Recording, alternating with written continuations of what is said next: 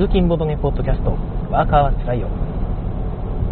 今日は2021年の3月1日月曜日朝7時半の収録になります、えーあっという間に3月になりましたよね、えーまあ1年間12ヶ月。ですね。12手番しかないボードゲームだと考えればもう2手番終わっちゃいましたね。皆さん手番かなり重いゲームを年間されてるわけなんですがそう考えると1月2月しっかりと大事な2手番行っていけましたでしょうか。私は何もせず2手番終わってしまったような気がしておりますがはい。まあそんな感じですよね。3月も頑張ってまいりましょう。3月は、えー月末あたりですね。ゲームマーケット大阪がありますので、まあこちらの方も楽しみですがまだ先日のゲーム会で話を聞くと福井から行かれるって方はなんかあんまりいらっしゃらなかったですね、まあ、どうなんだろう、まあ行かれる方いたらぜひ新作また遊ばせていただきたいなと思います。先週末はですね割と天気が良かったのがありまして私は、え近くの山に山菜採りに子供と一緒に行ってまいりました。キノトウですよね、まあ、山菜といっても私知識そんなにあるわけではないので初心者でも見つけやすいと言われているフキノトウですね。でしかも食べるのも天ぷらにして食べればいいという簡単な、えー春の味覚でございますけども。結構フキノトウがなぜ見つけやすいかというとですね他の植物よりもそれだけ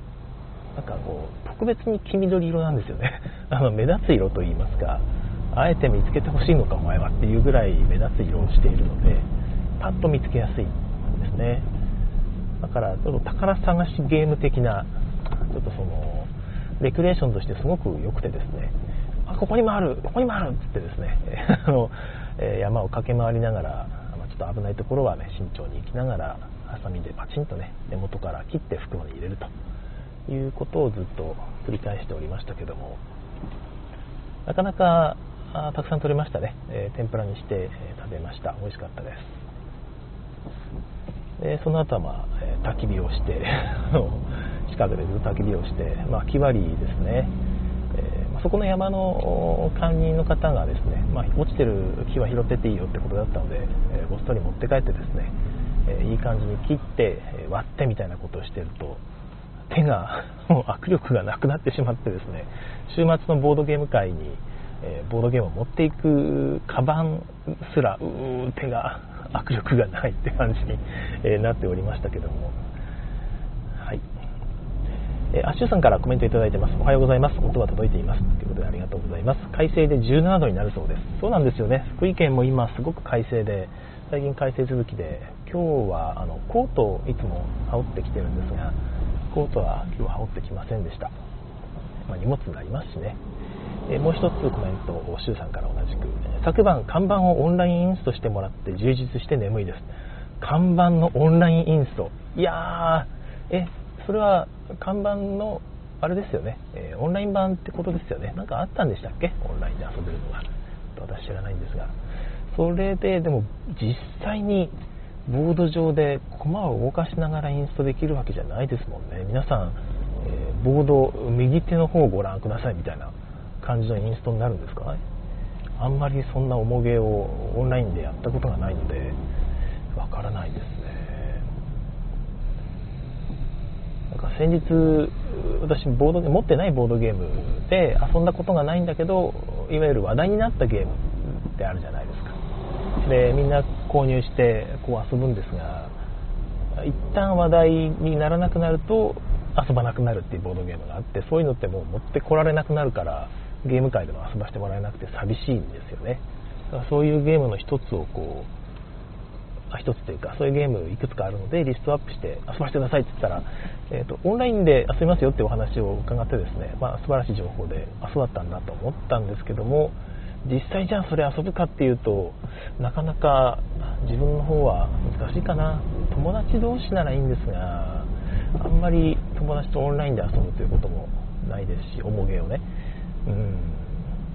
知らない人とやるっていうのも辛いしそうなるとインスト自分でっていうかあのルールで自分で読み込んでやらなきゃいけないんでそれもそれで大変だなってなるとなかなか足が重くなるという感じですね。えー、っと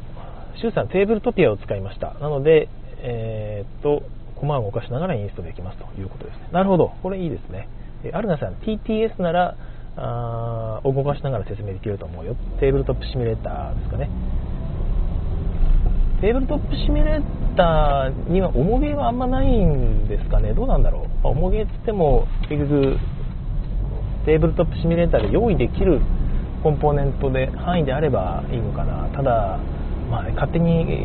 スキャンしてやるわけにはいかないですから。そう考えると物量が多いゲームはあんまりないのかな。どうなんでしょう。テーブルトップシミュレーター私多分購入してるんですよね以前。購入したまま放置ですけどね。起動すらしてないような気がしますけども。周さん東西の方と遊べるのでオンライン素晴らしいですので知らない人は1人ゲームすれば仲間です。1人 ,1 人ゲーム。いや1ゲームすれば仲間ですと、うん、ということなんですけどちょっと私、まあ、人見知りちょっとするところがありますので、えー、まあ、どうどうかな、はい、楽しむ前に緊張してしまってなんかこうどうなんだろうというところでございますけども。顔を合わせてね、えー、目の前で遊んでる場合は全然空気も読めるしどうだろうって感じになるんですが顔を合わせてないとちょっとわからないんですよね。空気感といいますかみんながどういう感じなのか。で相手によっては一言も喋れない人もいるじゃないですか。一言もというか、えー、チャットだと思うんですが。よろしくお願いします。以降は一切会話に参加してこないとか。もしくは初心者の人、まあ、つまり初心者というか初めての人をほったらかして、えー、友達残り3人見知り合いだけで仲間内の話を始めるとかえいう経験何回かあるんですよね。でそれがあると、まあ、当然寂しくなっちゃうということでなんかこう辛いなということになっちゃうのでなんとなく、まあ、野良野良オンラインボードゲームは少し苦手かなやっぱボードゲームはおしゃべりしてなんぼかなってちょっと思うんですよね。おしゃべりというかなんていうかなある程度コミュニケーション取りながらやりたいなと思うのでボイスチャットは必須かな。で見知らぬ人とボイスチャット顔も分かんない状態でするのはちょっときついかな。いろいろ思うんですよね。はい。まあ、すいません、まあ、単なる個人の趣味の話でございます。アルナさん、えー、TT, TT テーブルトップシミュレーターのテストプレイ会を友人が立ち上げたのでこれからは増えそう。ああすごいですね、えー、テーブルトップシミュレーターのテストプレイ会っていうことでまあ、自分の自作ゲームをテーブルトップシミュレーター用にコンバートして、ー、テストプレイをするというオンラインの会ですね。いいですよね。テストプレイ会なかなかあできないので。テストプレイだったら全然私も自分のゲーム持ち込みということになると思うんですが他の人のゲームを遊ぶというそういう目的がある場合はいいのかな、はい、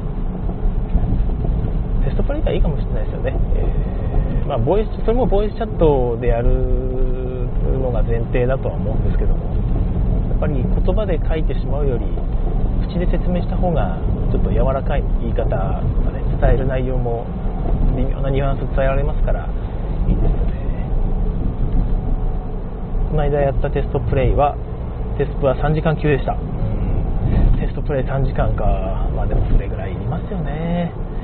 こうこの辺どうだろうみたいなことを考えながら遊ぶわけですもんテーブル、あ、シュさん、テーブルトピアは1000以上の作品があったと思います。そんなにあるんですね。それは、ちゃんとみんなライセンス取ってるのかな大丈夫ですかね。ただまあ、文句言われない気はしますけどね。最近はボードゲームメーカーが自分からオンライン版作って無料公開するぐらいのあれですから、テーブルトピアでコピーしましたって言って、まあ本当はもちろん問題なんでしょうけどね。どうなんでしょうね。周さん、ディスコードでボイチャーしながらやったということで、九州の方とかだと、会ってからだ、会ってからとしかだと機会が、会ってからとしかだと機会がないかなと。あまあそうですよね。あ会ってからあってからの、うん、ちょっとすいません、わからないです。頭に入ってこなかった。アルガさん、えっ、ー、と、TTS とかテーブルトピアはライセンスはやばそう。うん、そうですよね。まあ、だからテーブル TTS でほにゃらら遊んだみたいな話をすると、あんまりね、メーカーの人は快く思わないのか、それとも、こう、なんていうのかな、何も言わないのか よくわからないですけども、はい。果物集めのテーブルトップシミュレーターは、そうですね、めんどくさそうかな、プレイするのが。つまんで巻いていくというプレイをテーブルトップシミュレーターでやりたいかな。その辺が自動化できるんだったら、まあ、ありなのかな。同人版だったら全然もう今、僕、まあでもまあ、ライセンスを僕はもう人に、えー、譲渡しちゃ譲渡っていうか、あの与えちゃってますから、私がどうにか言うことはできないですね、やっぱりね。はい、すいません。個人的には全然作ってくれて問題ないんですけども。ていうか自分で作りたいんですよね、オンライン版を。でもまあ、ちょっと面倒くせえなというのがあって、まだ手をつけられていないです。シュウさん、テーブルトピアはラセルダがテストプレイに使っているのをそのまま置いてある可能性があるということです。そうだったら、まあ、なんか使う方がありがたいですね。テスト版だったらグラフィックもそんなに、えー、単なるスキャンとかじゃないでしょうしね。はい、という感じでございますけども、せっかくなんで、先週末遊んだドゲームの一つ、メルブの話をしたいと思います。メルブというのは、えーと、中東の方でしたっけ？ちょっと私もそういうのは全然詳しくないんですがあの古代都市の一つみたいですね、えー、通商経路の中にあって、えー、その中のこう通商都市として栄えた町みたいですけども、まあ、そこに建物コマを置いていってだんだんだんだんこう発展させていくという感じのフレーバーになっているんですがまあなんかメルブっていう雰囲気はそんなにしなかったかな。でも城壁を周りに立てていく感じは素晴らしかったですね。そういうゲームの面白さは大切にされているゲームなんじゃないかなと思いました。総括すると特特殊なゲームだなと。あのやっぱりこの作者の人ァビオロ・ピアノさんですけどもカリマラとかですねラグーザとか作ってる方なんですよね。で私両方ともたまたま遊ばせていただいたことがあってですね本当こういう貴重なゲームを遊ばせてくださる方には本当に感謝しかないんですがカリマラの方はあれは 3×3 のマスにアクションが書いてあってそのアクションをすると。でするためにアクションマスにコマを置くんじゃなくてアクションとアクションの間にコマを置くんですよね自分のコマを。そうするとそのアクションがどっちかできるだったかな。両方じゃなかった気はするんですがそんな感じなのでちょっとそのアクションを単発でこれだってやるのとは少し違いますよね、えーとまあ、最大そのアクションマスの周囲を4箇所に置ける場所な、えー、ですわけですから4回置く機会があるということなんだっけ？どうだっけ？何しろそれが単体で埋まるのではなくアクションマスが単体で埋まるのではなくその両隣のアクションの兼ね合いによっては全然使われないんだけど埋まっていくとかいうことも早く埋まっていくとそんなに需要はなくても埋まっていくという可能性があるような感じになっていて、まあ、その 3×3 のアクションマスの並び確か毎回毎ゲーム変わると思うんですがそれによってもゲーム展開が変わるという素晴らしいメカニクス。思います。ただそのそれのアクションの絞り方ですよね。アクション選択のメカニクスを使って遊ぶゲームの内容がまあなんかちょっとすごろく陣取り的な陣取りっていうのかな。ますごろく進めてこの場所に港を建てるだっけ、えー、交易交易店の支店を建てるだけ？って忘れましたけどそんな感じのゲームなんですがそこの部分がですねなんかこうこなれてないようなまあ面白いんですけど全然面白いんですけどだからそこが割と適当に作られてるような適当に作られてるって言い方もあれか。まあなんかうん普通なんですよねそこの部分が。で面白いな面白いけどなんか物足りないなという感じの欲しいなという感じのデザインで。ラグーザはですねあれも手番数がすごく少ないんですよね。8手番しかないんでしたっけ？なんかそれぐらいの手番数でやるんですがヘックス上に超、えヘックスのところに資源が書いてある。なんかカタンっぽいですよね。木とか石とか。で頂点のところに家を建てる。これもカタンっぽいんですが、えー、まあ、それをやっていきながらまたなんかね別のことをしていくんですよね。あれもなんかこう特殊なんだけど何やってるんだろう私はという感じ途中になってきて目的を見失うというか面白いメカニクスが際立ってるんだけどそれをそのメカニクスを使ってやる部分がなんかこうあやふやな感じなんですよね。そこがビシッと締まってないっていう感じのゲームのデザインされる方です。特別なプレイ感はあるんですけどね。それも今回のメルブも同じような本当に感じでまあ、今回は割と既存のメカニクスの組み合わせなんですが随所に割と独特の ひねりが加えられてるんですよ。だから、えー、だいぶその新しいプレイ感といいますか他ではないなというプレイ感で面白いんですよね。面白いんですがなんかこうやってる内容がこれは今何をやってるんだろうなという感じにちょっとなってたところがありますね。要素要素の噛み合わせが悪いと言った方がいいのかな。なんかこう抽象的な話ばっかりしてるとあれなんですけどメルブはですね 5×5 のマスが中央にあります。でそこに自分の手番でどれか1マスを選んでそこに自分の色の建物を建てると、はい、早いもん勝ちです。誰か1人がそのマスに建物を建てたらもう建てれない。ですね。でマスにはですね、まあ、建物を建てる場所とそこに建てると何色かの資源が1個もらえるっていうことになっているんですが、まあ、オレンジ色とか青とか紫とかですね。4白4種類5種類ぐらいあったな確か、はい。えー、その色の資源がもらえてさらにそこに書かれているアクションアイコンに対応するアクションというのができます、はい。えー、でそのアクションの種類もいろいろあるんですけども結局どこに置くかによって生産する自分が生産する資源の色でありその 5×5 の建物上のこう並びですよね。一列に自分の建物をたくさんこうままとめた方がいいです。でさらにその後こう、まあ、言葉で説明するのは本当難しいんですけど、え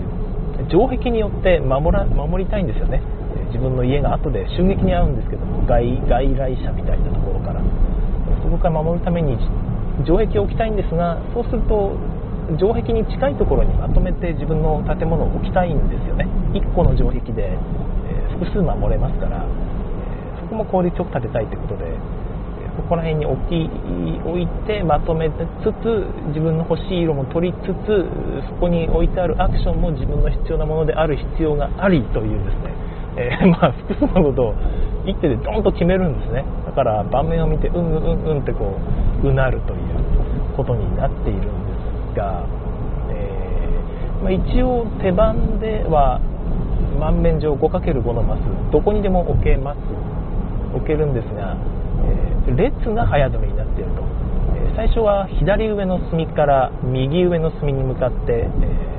辺のところですよね。周囲の辺のところにマスが5個書いてあるんでそこのところあの 5×5 のマスとは別ですね。別でヘリの部分にこう周辺をトラックが走ってるんですね。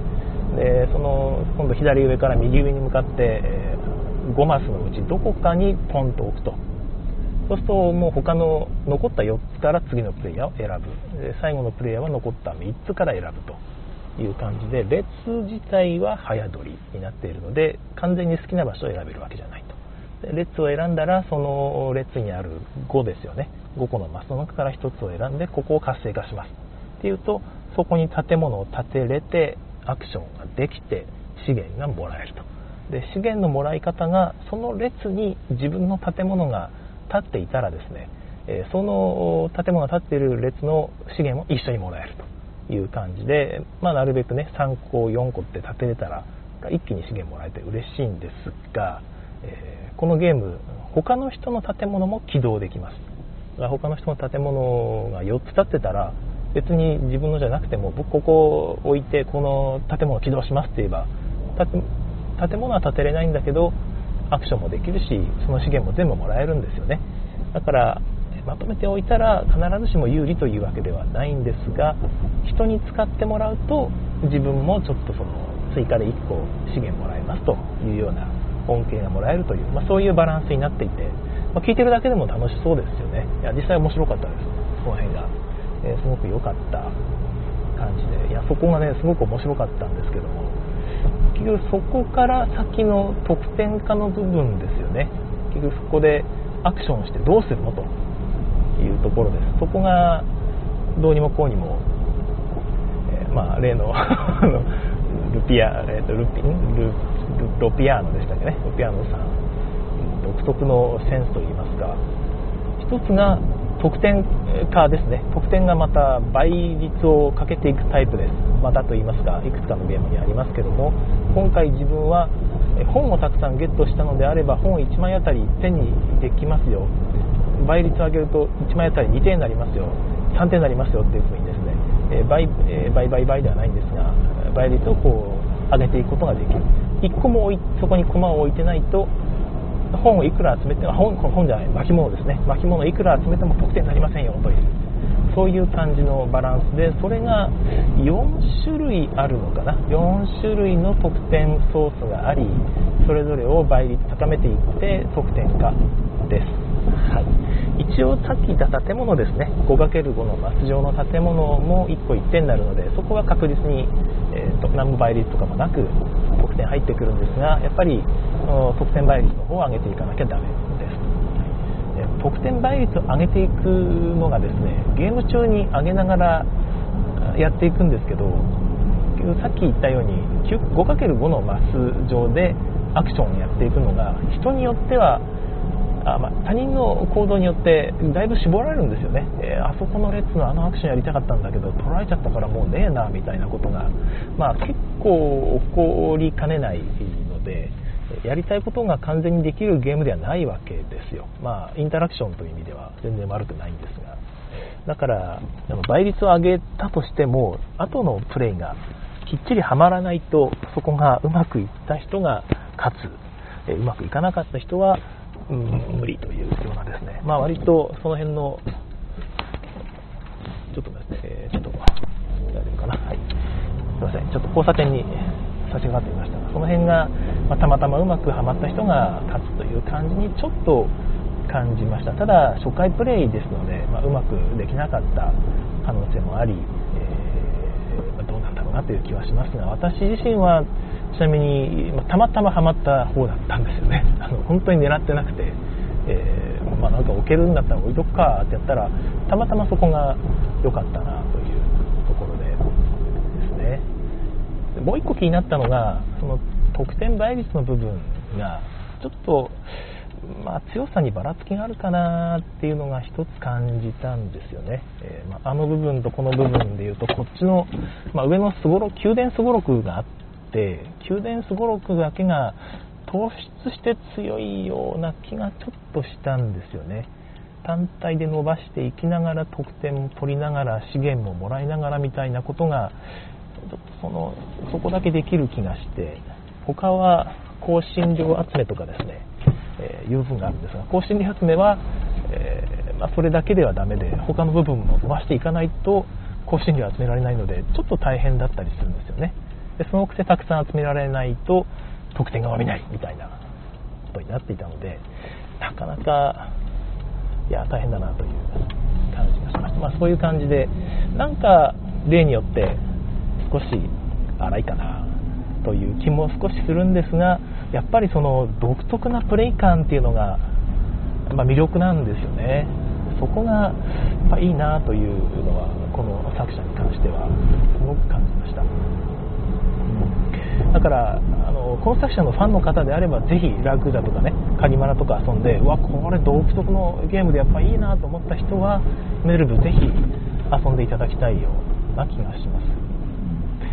でまああのいわゆるゲーマーですよね。ゲーマーでメカニクスの妙味にこうなりながら可能性度高いねみたいな感じの遊び方をされる場合はちょっとそのそういう部分が目につく人はいるかもしれません、はい。えー、そんな感じのゲームでございました、はい、ちょっと、あのー、今日まだ時間が早いんですが、えー、少しこの辺で、え終わりたいと思います、はい。えーちょっとですね体調が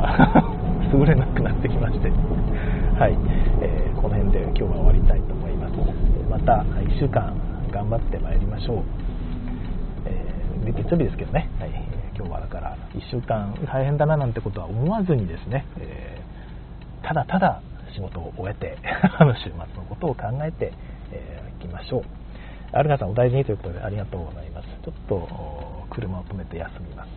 それでは次回更新お楽しみに。さようなら。シュウさんもありがとうございました。